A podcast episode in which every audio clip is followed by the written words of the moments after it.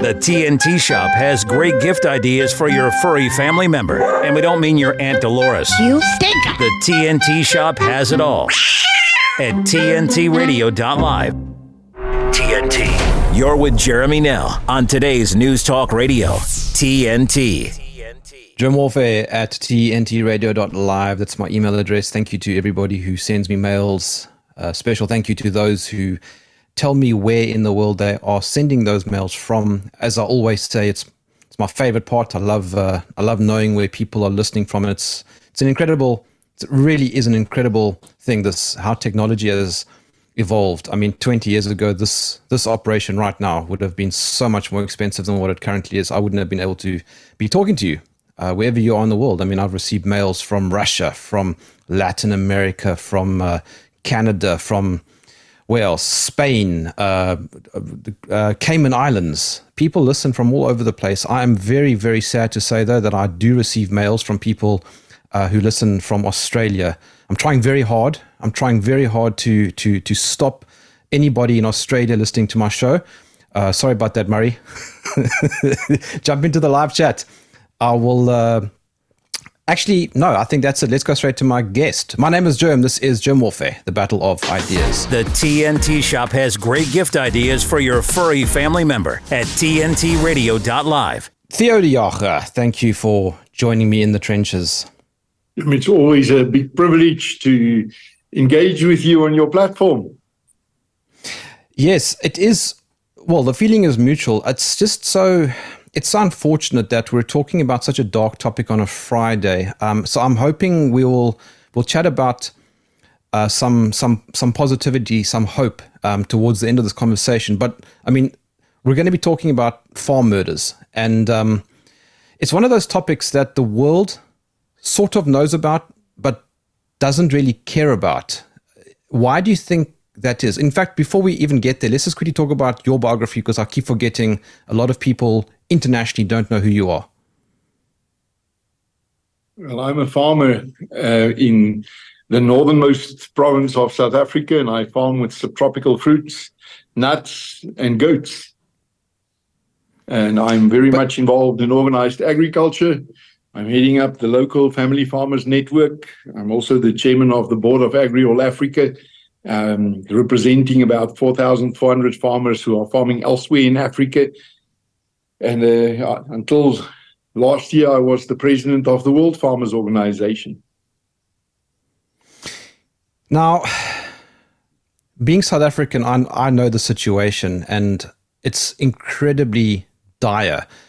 Uh, basically, our farmers, mostly white, have been under attack for years and years and years. And when I say attack, I mean that physically, don't I?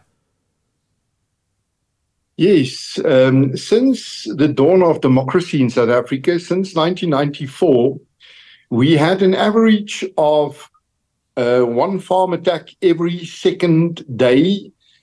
Um, so it averages around uh, 175 to 190 farm attacks every year. And we had a farm murder on average every fifth day. Um, but over the last few months, both those numbers have picked up. Okay, so why why are farm murders different? I think there are three reasons why um, you cannot argue that farm murders is a mere extension of a general problem with criminality which we have in South Africa. Um, there are even uh, communities such as the Cape Flats, where there are per capita uh, more murders than that of farmers um, in the gang wars on the Cape Flats. But what makes farm murders um, radically different is that no one calls for the farm murder or for the murders on the Cape Flats. No one calls for the murders on, on, on women and children in the deep rural areas. Whilst there are political parties who sing songs, who have these political chants, kill a farmer, kill a boer, people are being motivated to do so. We've seen um, political leaders who actually say that they are not calling for a genocide, well, at least not now, and who then uh, refuse to withdraw that, saying there might be a time when they will have to call for that. Um, and we've taken this matter to court, and we've not had any success in stopping that in our courts as yet. The second big difference is that murders in other sectors of society are not accompanied by the same levels of brutality and torture as you will find in farm murders. Um, you will not find people's eyes being removed in the process. Um, the murderers drilling holes through the kneecaps of a grandma. And then afterwards, you do not have that applause on social media, especially on Twitter or X or on Facebook, where um, there are calls for more of this. And, and this is why we believe that farm attacks and farm murders is a, a, a kind of a special case. And that's why we are putting so much pressure on the South African government to do more to stop it. Mm. Uh, it was actually not too long ago when I played the clips of uh, Julius Malema at at that uh, rally, um, so that uh, everybody can can hear that this isn't isolated. This isn't one or two politicians. I mean, what happened at that particular rally was when you're talking about almost 100,000 people singing "Kill the Farmer, Kill the Boer," uh, and I mean, in any in any sane society, that would be considered extremely dangerous and even hate speech. Yes, and uh, as you know, we took the matter to the Human Rights Commission, and they found that there's some cultural heritage to this song, and that it does not necessarily constitute hate speech. Um, so, so we took this matter to the highest court of appeal, and we are still awaiting um, the judgment. Although there's a very good chance that that case will be heard all over again, because we only found out a day or two after this court case that one of the judges um, has already made statements um, which will, will, will probably prejudice um, uh, attitude towards uh, this song as being hate speech. So, so we have also asked uh, for a, a, retrial. And I think one of the, the, the, reasons why people in Australia and Canada and Europe might um, not really be on top of how deep this crisis really goes is because it is seldom reported in the English media. Yeah. Um, yes, you, you, will read about it in the local newspapers. Um, you, you for sure read about it in, in, in, in the agricultural magazines. Um, and, and now and then you will read it in the national Afrikaans newspapers, but you will seldom read anything about it in the English media. Why do you think that is? I think it's about political correctness. You know, um, I happened to be in New York in uh, 2018 when our president um, said at the, the General Assembly of the United Nations that uh, there, there are no farm murders in South Africa. Um, I was in the crowd. I was among some journalists um, taking pictures and shooting video clips of it. And um, oh, well, I I had to to to object and say this this really is not true. But I think it is about the political correctness, uh, not singling out farmers and specifically white farmers. Um, and it is not only white farmers. We have seen horrible attacks also on um, Indian farmers, on um, colored farmers, on, on a few black farmers over the last few weeks, we've had a number of attacks on, on farm workers because often these perpetrators have to get by the farm workers to get to the to the farm dwelling. Mm. Yes, uh, it is important to point out that um, all types of farmers are targeted. But in South Africa, because of our own history, the majority of our farmers are white and the majority of attackers are black. And so, as you say, political correctness, they don't necessarily want to point out that it's black on white crime because then it might appear racist. And so they don't want to do that. You must remember, Jeremy, that the um, it, it, it is not unique to to South Africa. Um, we we've seen something similar in Zimbabwe, not even remotely the, as as many, and also not the intensity of the attacks and the murders in South Africa. But there you had the land grabs and the violent um, uh, grabs of, of, of farms. Um, most of those farmers were removed from their farms in one day. They did not really see it coming. Um, and and this political ethos, the, the, the climate um, that is being molded in the paradigm that the land was stolen somehow, and that that's justification for violence against farmers. This is mm. pretty much the background of the violence we see on farms here in South Africa. But then also, farmers are much more vulnerable than other parts of society. They live far apart. They are far from the local police station, um, far from town, and uh, the, the, this makes them particularly vulnerable. Now, the a big part of the problem is that we have lost our social infrastructure, which safeguarded us against it until about 2004, 2006. We still had a very active uh, military reserve system. We called it the commandos. So uh, you were actually put in the service of the state when you went out on a civil patrol to safeguard the farms. You had a you, you, you had a, a, a, firearm with you, which was issued by the military. All of us had military training. When I was young, it was compulsory. So it was very easy to organize these community safety structures. Today we no longer had it. We and, and also the police reserve is not functioning in South Africa.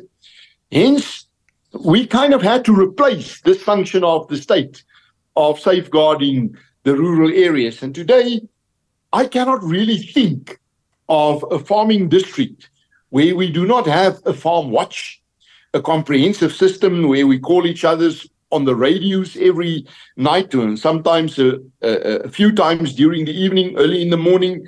We have early warning systems. We are running more than 17,000 camera systems in our country. We have special drone training in every district. We really have more capacity at the moment um, in, in this civil structures than we have in the rural police. Um, actually, the police very often contact us to use either our drone capacity or our artificial intelligence capacity um, to, to find uh, mobile phone numbers, people who moved through an area, um, to have access to our camera systems and those. So this have kind of forced us to um, to grow strong rural safety structures and as a result, we, we have kind of replaced some of the core functions of the state. Mm. So, I mean, just for clarity, um, because a lot of people don't know, the, the commandos were essentially highly trained, if you if you will, special task type type individuals who worked in conjunction with the police. Yes, yes. You see, um, the system worked this way. You were um, you were compelled to to do two years military training until about 1991, and after that you had to do a few military camps every year, stay for a month, and every third year for three months. And after that war in the northern parts of Namibia, southern Angola, um, after that war ended, actually after the fall of the Berlin Wall, um, the system was continued through this commandos, where wherever you lived on a farm or in a rural town, you would join the local commando You would have compulsory firearm training twice a year. And then you would do these patrols uh, with the local police station. And if something happened, if there was some incident, you actually considered to have been in the service of the state. Hence, your legal costs were covered. You were protected uh, as if you were being placed there in uniform by the state. And, and it is because that system had been abolished in 2004 to 2006 that we had to reorganize ourselves. Um, and we did that mostly through organized agriculture. Okay, um, I'm going to chat you more about that after the break, Theo. But for now, uh, my name is Jerm. This is TNT Radio. You should hear what Charlie Robinson is talking about. I think once we saw the supply chain issues uh, that happened during the COVID debacle, you go, well, that seems bad for the, you know, when you're fighting somebody for toilet paper, but it could be worse, right? It could be the last can of food. So people are starting to reevaluate and reassess their situations and their relationship with supply chains and the like. And I think what that does is it leads you to a place of saying, how can I make myself less dependent on the system? It's kind of hard to know where to start, right? Where would you suggest we even begin with this process? Yeah, it's funny you said that because someone said to me recently, and it made me laugh, that this is going to be the kind of collapse where the Burger King's still open. And I think that's what's probably lulling people into a false sense of security in that everything, when we go to the city, kind of appears normal unless you're in one of those really crazy drug addled cities. But for most people, I would say, Charlie, it feels normal, but it ain't normal. the world yeah. is not normal. It's completely gone off kilter. Charlie Robinson on today's News Talk Radio, TNT. Affordable housing, we can build that. Sustainable housing, we can build that. At MIT Modular, we understand the importance of housing for all and the importance of design, cost, and functionality. Our goal is to meet the needs of our growing population by converting shipping containers to livable units. If you're like minded and in a position to invest in something meaningful and life changing, we want to hear from you. We are a team of professional architects, engineers, and financial and tax experts dedicated to offering unique solutions that provide a brighter future.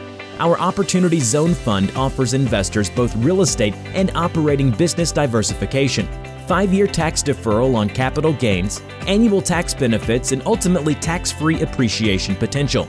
There are opportunity zones all over America.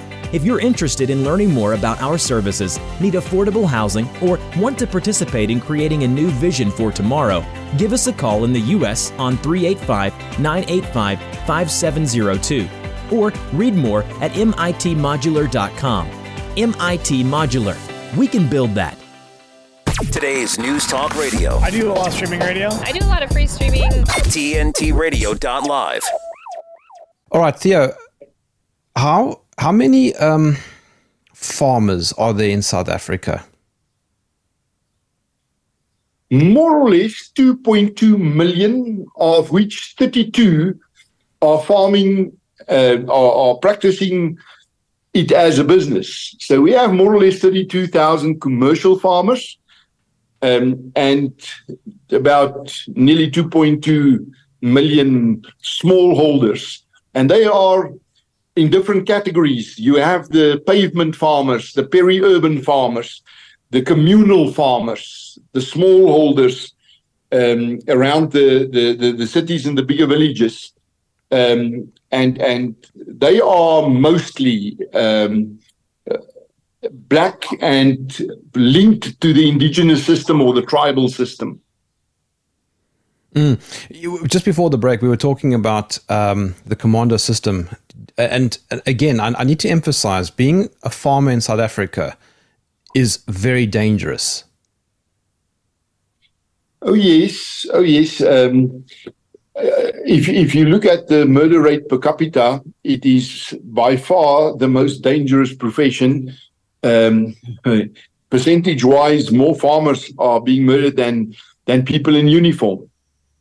Um, and and and part of this problem is because of a failure in the uh, criminal justice system. You know, um, I just came from a, a, small town about 400 kilometers north of Pretoria uh, last night, where in, in, in that town, for the course of this year, they have not finalized a single case in, in the magistrate's court. Every day, there are between 12 and 20 cases being heard and being postponed. But they've not finalized one single case this year. Sure. So we we needed to set up a kind of an alternative to that too.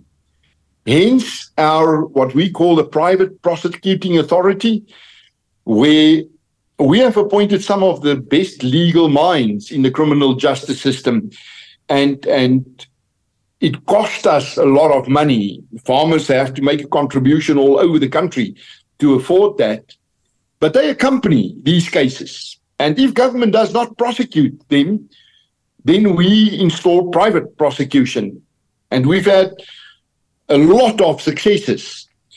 Um, I have experienced it myself on my own farm, where I caught some thieves in an avocado orchard. And it's not as if they steal a bag full of avos; they steal truck fo- truckloads full of avocados in one night. Then you catch them and you take them to, to the police, and they might be back on the farm before you. And if you get them to lock them up, the chances that they will be prosecuted and that they will finally end up in jail is very, very slim. To give you an idea, around 14% of farm murders led to a prosecution over the last year. And just less than 5% of them were sentenced. Good heavens. So Five, there are major problems in our criminal justice system. Do you think, Theo, that there is that there is a, a deliberate attempt to dilute, water down, and to ignore the severity of farm murders by the South African government? Yes, I do think so. If it was not, I think they would have um, taken some action. Action such as to um, to simply implement uh, our agreement of 2012 on a, a, a, rural safety strategy, and that entailed formalizing the police reserves, taking up farmers and farm workers in the police reserve system. I think they would have compiled a committee, uh, an interdepartmental committee, where you can get the military, the police, the intelligence service, um, the local municipalities to, to cooperate, to gather information. Um, they would have probably put up a task force and send them out to what we call the flashpoints. You know, there are these mm. gangs operating in certain areas and everybody knows that this area over the last few months had been particularly vulnerable to farm attacks, such as the Muldersdrift area, the Bonaccord area, the Cullinan area, the Lesotho border area in the Eastern Free State. They would have thrown some yeah. resources at the problem. You know, it's interesting. Um, just to contextualize this a little bit, you know that my wife comes from the Pretoria East uh, side of South Africa, and for those who don't know, it's sort of more rural. It's it's it's a way out of the the, the main city, so it's it's more countryside ish, and um, and I wouldn't call her home um, a farm, but it's certainly a small holding, and you can obviously farm on it because it is fairly large. Now, Theo, what they do in the evenings is they will use two way radios and talk to everybody in the region to see that they're okay. This isn't normal behavior for most countries. yeah,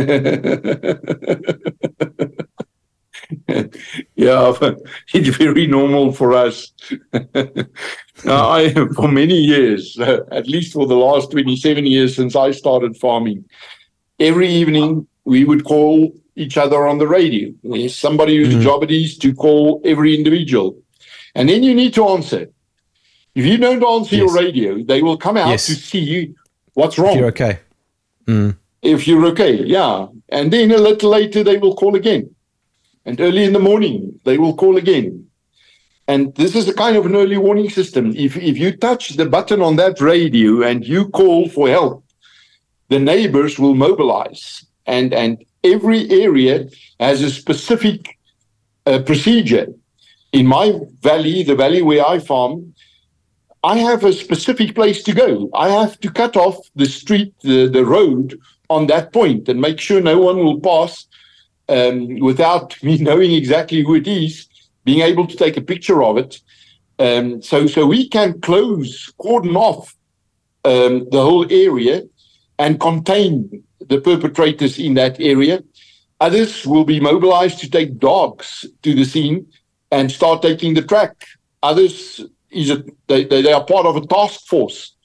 Um, they will go into the farmyard and into the house and, and, and clear it, make sure that the perpetrators are no longer around. Others will do tracking. We use helicopters, we use fixed wing air- aircraft, we use drones.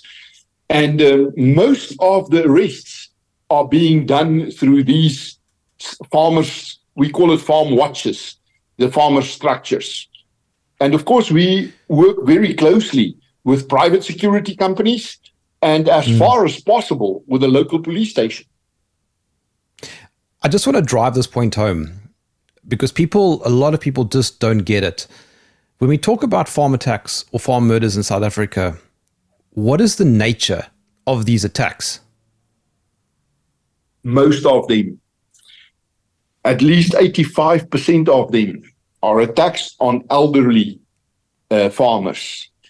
Um, and usually they will be they, they will be a gang of between three and ten people who will cut the fence or go over a, a, a gate.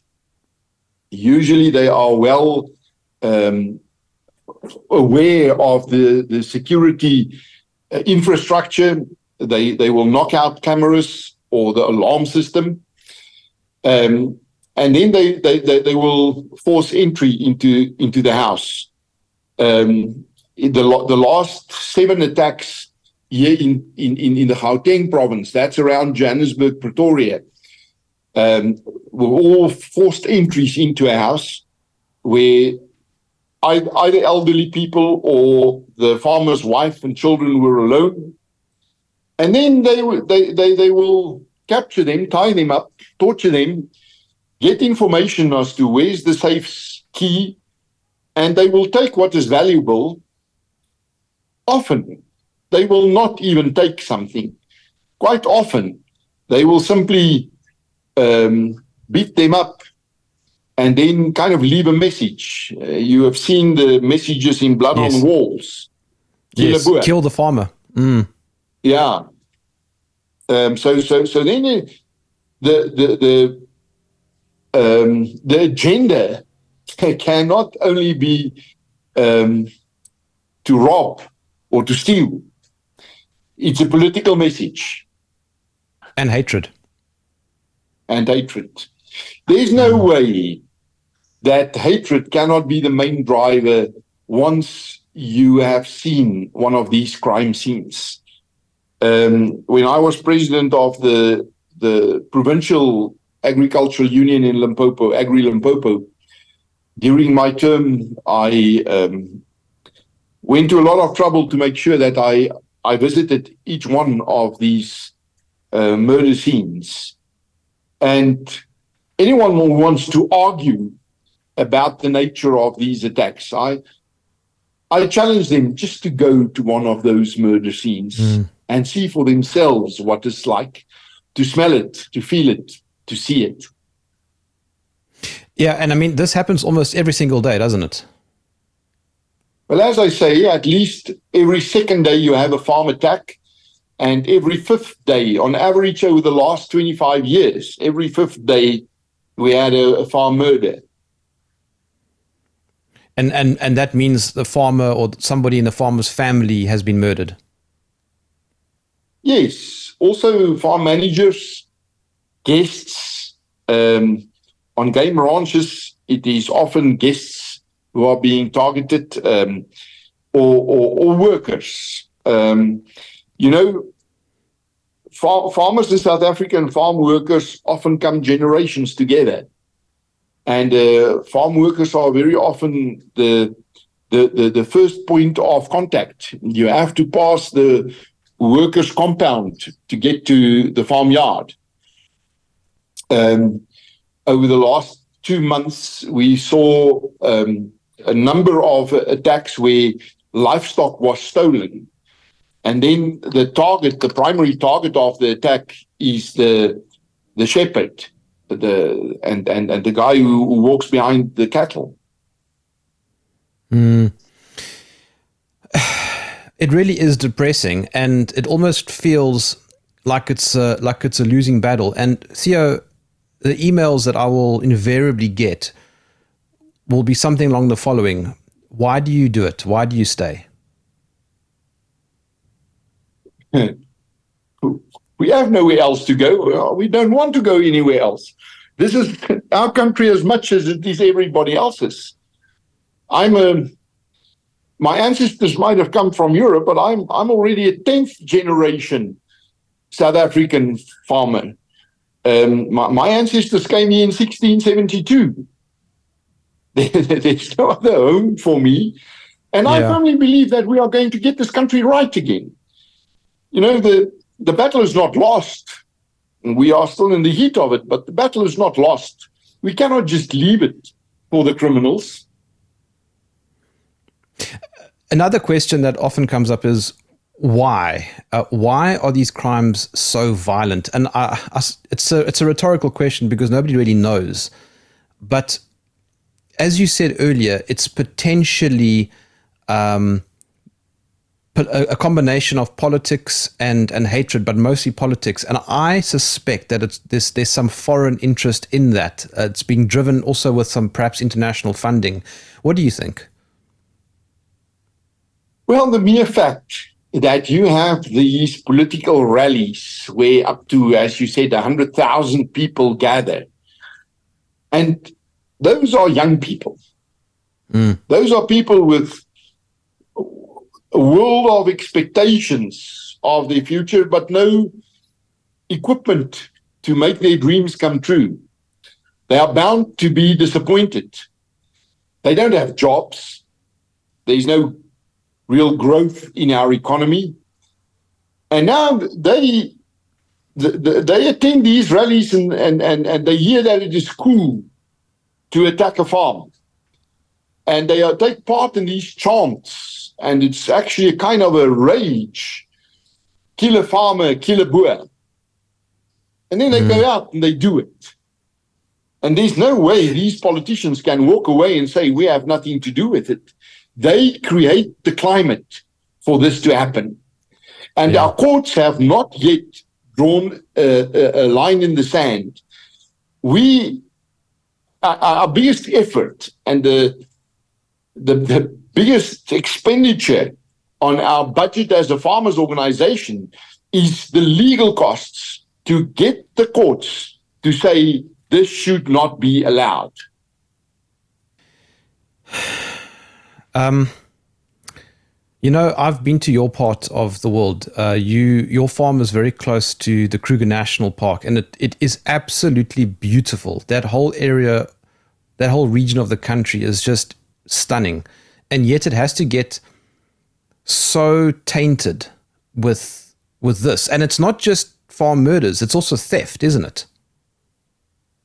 Oh yes, yes. The the theft of livestock, um, it runs into billions of rands every year. The theft of crops, fruits, grain, um, and it's not small time theft. These are big gangs who, who make big business out of theft. The theft of diesel and copper infrastructure on farms it is impossible to farm like that. This is why we have these farm watches. And this is why it is so important for every farmer to actively take part in that. In other countries, it would have been the police or the military. Who do this job.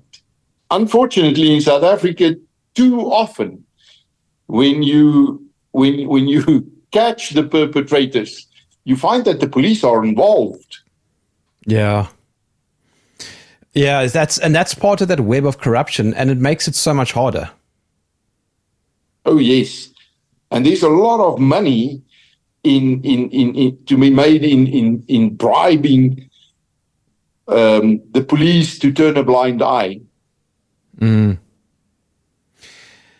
Now, uh, something that that you probably don't want to say out loud, but we all know that because of the corruption and the ineptitude, uh, um, the ineptness of the of the of the government and the police, when some of these criminals are caught on farms, not necessarily by the farmers themselves, but by farm workers, etc., they kind of get sorted out right there and then, and and then they then they go to the police afterwards.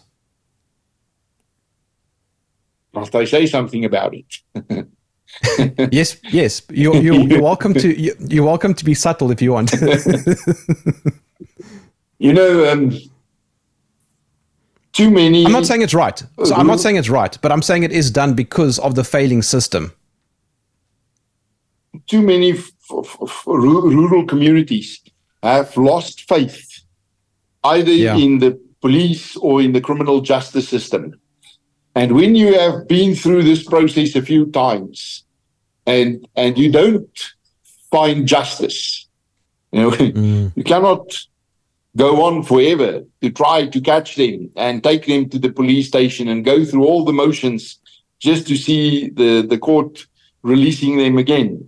A judge once asked me a year after we caught the, the, the fruit thieves, how do you know it's your avocados? Are your name on it? and I said, but I caught them in my orchards. Said, yes, but they say they just, they got it somewhere else and they just moved through your farm to their mm. destination. now, you know. um, Theo, I'll be back with you in a moment. My name is Jerm. This is TNT Radio. De-weaponizing weather with reality and perspective. A very interesting study has come out. The top 1% of wage earners in the world produce 99% of the emissions of CO2.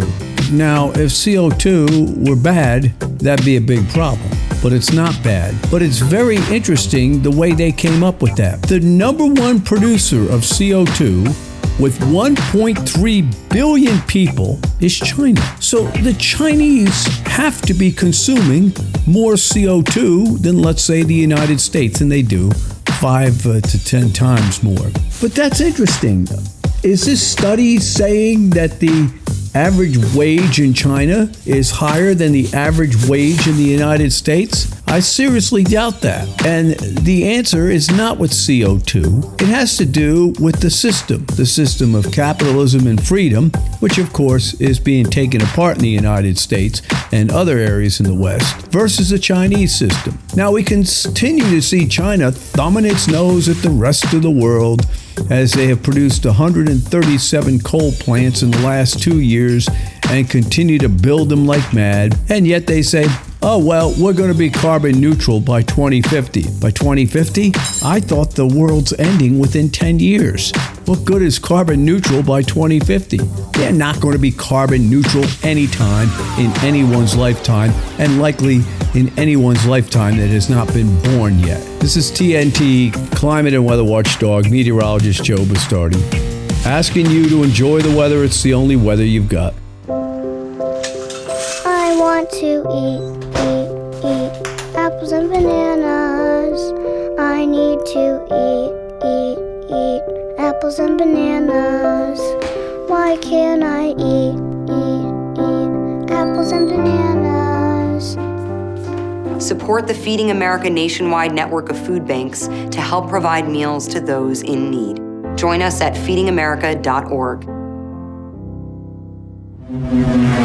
Jerm Warfare is Jeremy Nell on today's News Talk Radio, TNT. Theo, just to compound the problems of farm attacks, we also have the South African government wanting to make it more difficult for farmers to export to Britain and Europe. Tell me more about that? Because that was in the news recently. Yes, in, in the Sunday papers for the, the over the last two weeks were dominated by um, government's criteria for export licenses. So they they want to enforce black economic empowerment criteria. It, it, it basically means that if you want an export license, you need to take in a, a partner, a, a black partner, you need to have a certain percentage of ownership of the farm and the farming operation transferred to this partner. You need to have a certain percentage of your management on every level um, to, to, to, to be black appointees and also women appointees. And then you need to have a certain percentage of all your procurement uh, from black owned enterprises.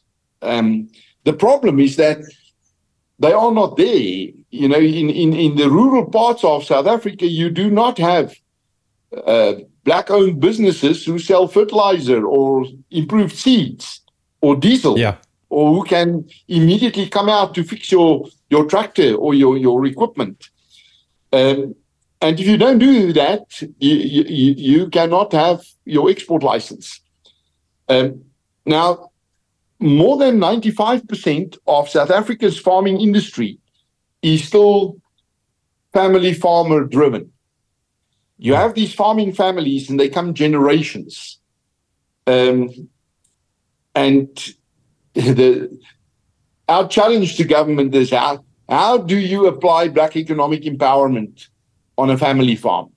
It's difficult enough for a father to farm with his sons, or for brothers to farm in a partnership, or for cousins to farm in a partnership. What to say a partner which you you did not choose or you did not want in in the business. Hence, um, we feel that this demand for black economic empowerment criteria to be applied on family farms is actually apartheid Yes. um, in in reverse. The, it's the Yeah. same principles on apartheid was founded, And- and and we are fighting it in nails and teeth. Yeah, just to just to drive that point home, and let's call it what it is. I mean, it's it's it's essentially racism. The government doesn't want farms that are um, white owned, and and when I say white owned, as you point out, it's generational. You know, you you get born on the farm and you grow up and you then take over from your father. The government doesn't like that, and it wants to give pretty much half of your farm to black ownership because it's political. Yes, yes. And um, so far, it has not worked. This concept of Black economic empowerment led us to where we are today with a completely failed public health system. Look where Eskom is, um, our, our national power utility. Um, till two, three decades ago, we were a world leader in the manufacturing of arms through Denel and Armscor. Uh, that completely went through the floor. Um, just see what happened to, to South African Airways because of black economic empowerment, the way it was implemented. Um, we have a, a strategic plan for agriculture in South Africa. They call it the Master Plan for Agriculture, which my organization refuses to sign off because we say that the most important agenda in agriculture is profitability and sustainability and efficiency in the value chains. It is not transformation. Transformation Yeah. comes after that. If you want to turn water into wine, you first need water. First, get this sector healthy and then ask how will we mainstream uh, previously disadvantaged people in, in the value chains.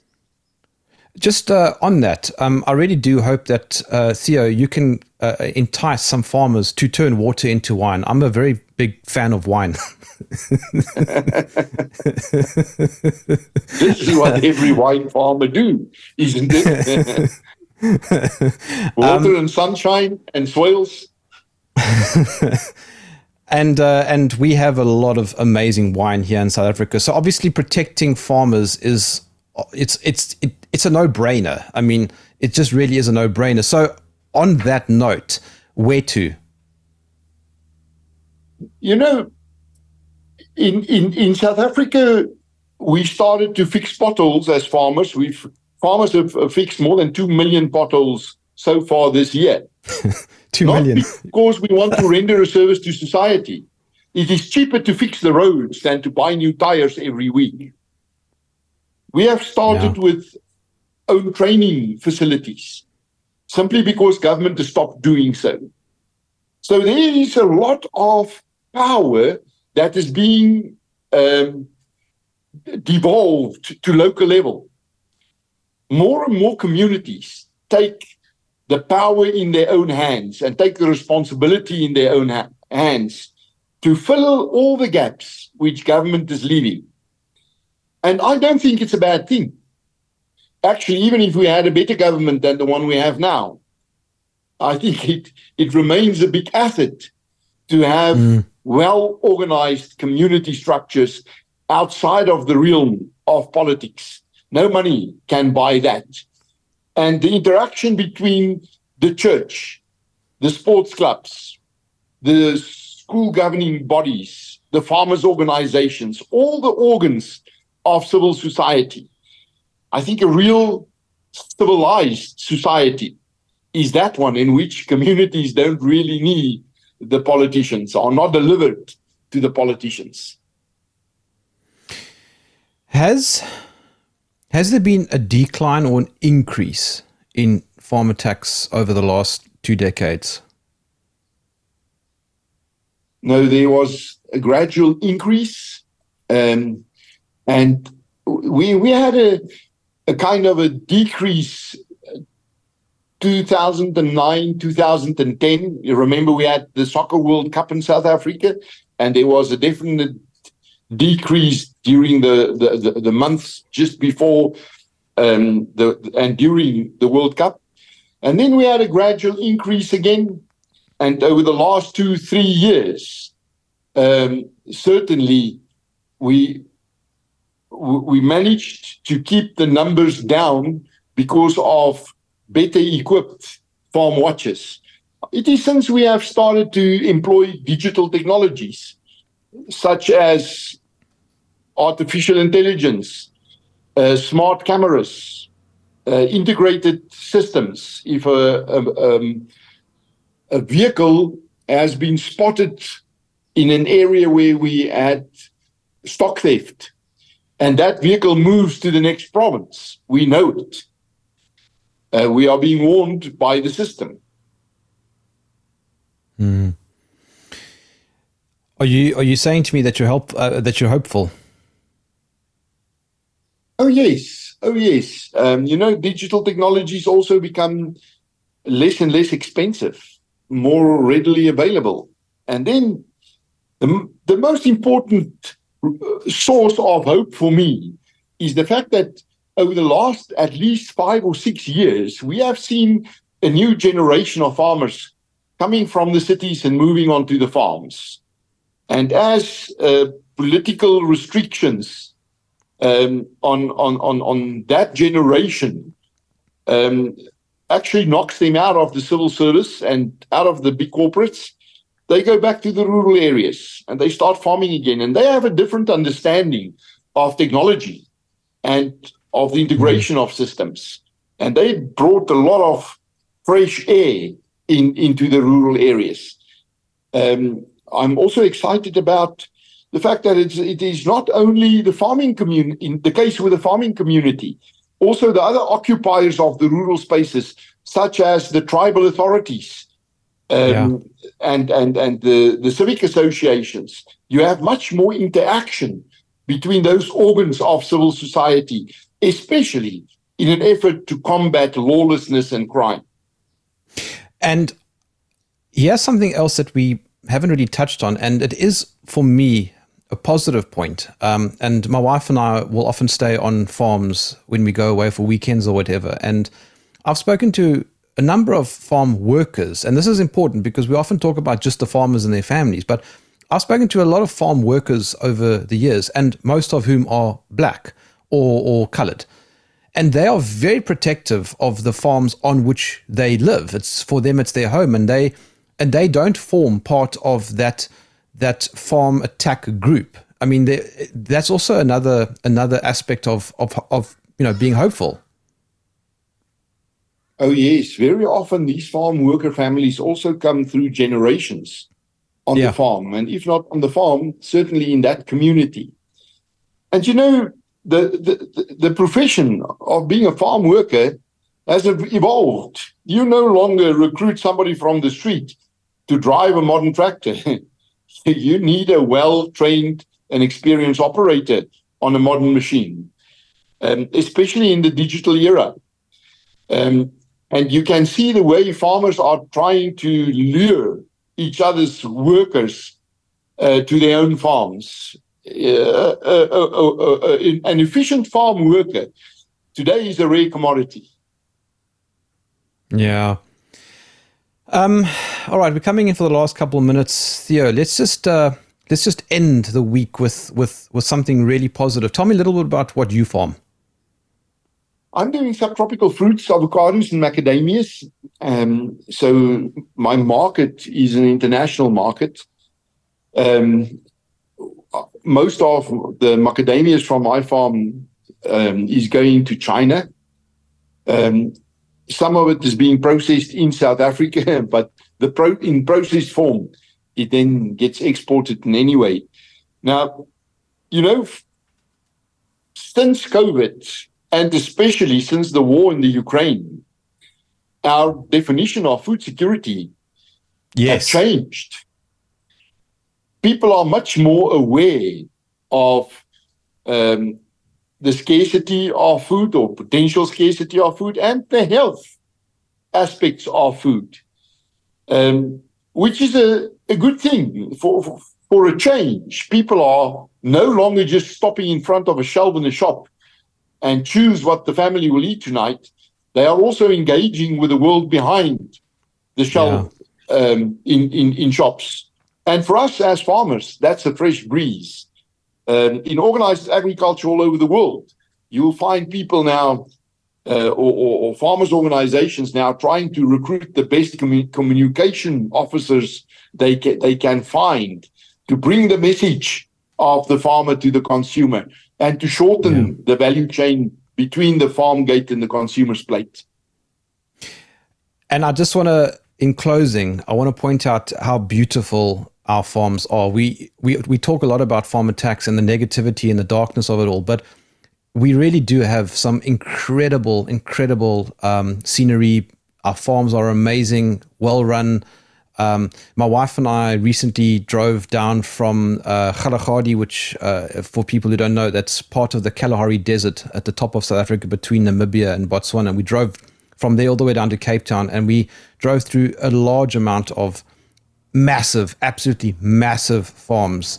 You know, hours and hours of of gravel roads, and you know, it's so uplifting to see how well run the farms are, and it's really worth fighting for, Theo. Oh yes, and there's something to say for life in the rural spaces. Um, we, we no longer just pray for young people to stay on the farms we, we are out to recruit the brightest young minds to choose mm. farming as a career. Yeah. All right. As we come in for landing quickly, Theo, um, how can I follow you or find out more about what's going on with South African farming? Our website in our Family Farmers Network is SAAI, S A A I. SAAI means sowing in Afrikaans. And in our uh, context, a family farmer is not big or small or rich or poor or black or white or well established or a newcomer. Or they can also follow me on Twitter or on or, or on X, Theo D Jager. Um, I'm also on Facebook. Jager. Must I say jager? You think Nobody, nobody will know how to how to spell jager. if if I said to Murray, if I just if I said to Murray, can you spell jager? I don't think Murray would know. All right, Theo de Jager, Theo de Jager. Now I'm saying j- Jager. Theo de Jager, thank you so much for joining me in the trenches, and God bless you and your farming. Thank you. And thank you so much for giving me the opportunity to share your platform. It's always uh, my pleasure, Theo. I will I will definitely visit you on your farm in the near future. But for now, thank you and have a great weekend. And uh, thank you, Murray, for for helping me keep things going. I don't know how much you actually did, Murray, but but whatever you did, the show worked. It ran. So thank you for that. It is, of course, Friday. And since we're talking about uh, farming and wine, I am going to have some wine this evening with, with my wife. I know I'm South African. I know I'm biased. But listen, the truth is, uh, South Africa's got the best wine in the world. I've I've been to France. I've I've tried French wine it's it's it's okay. I think there's a lot of marketing around French wine. I think Australia, since Murray's in Australia, I will say that I have had Australian wine, and Australian wine isn't actually bad. I think I don't think Australian wine's quite as good as French wine, but I don't think French wine is quite as good as South African wine.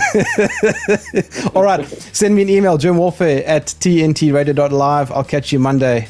Thank you for listening. My name is Jerm. This is Jerm Warfare, the battle of ideas.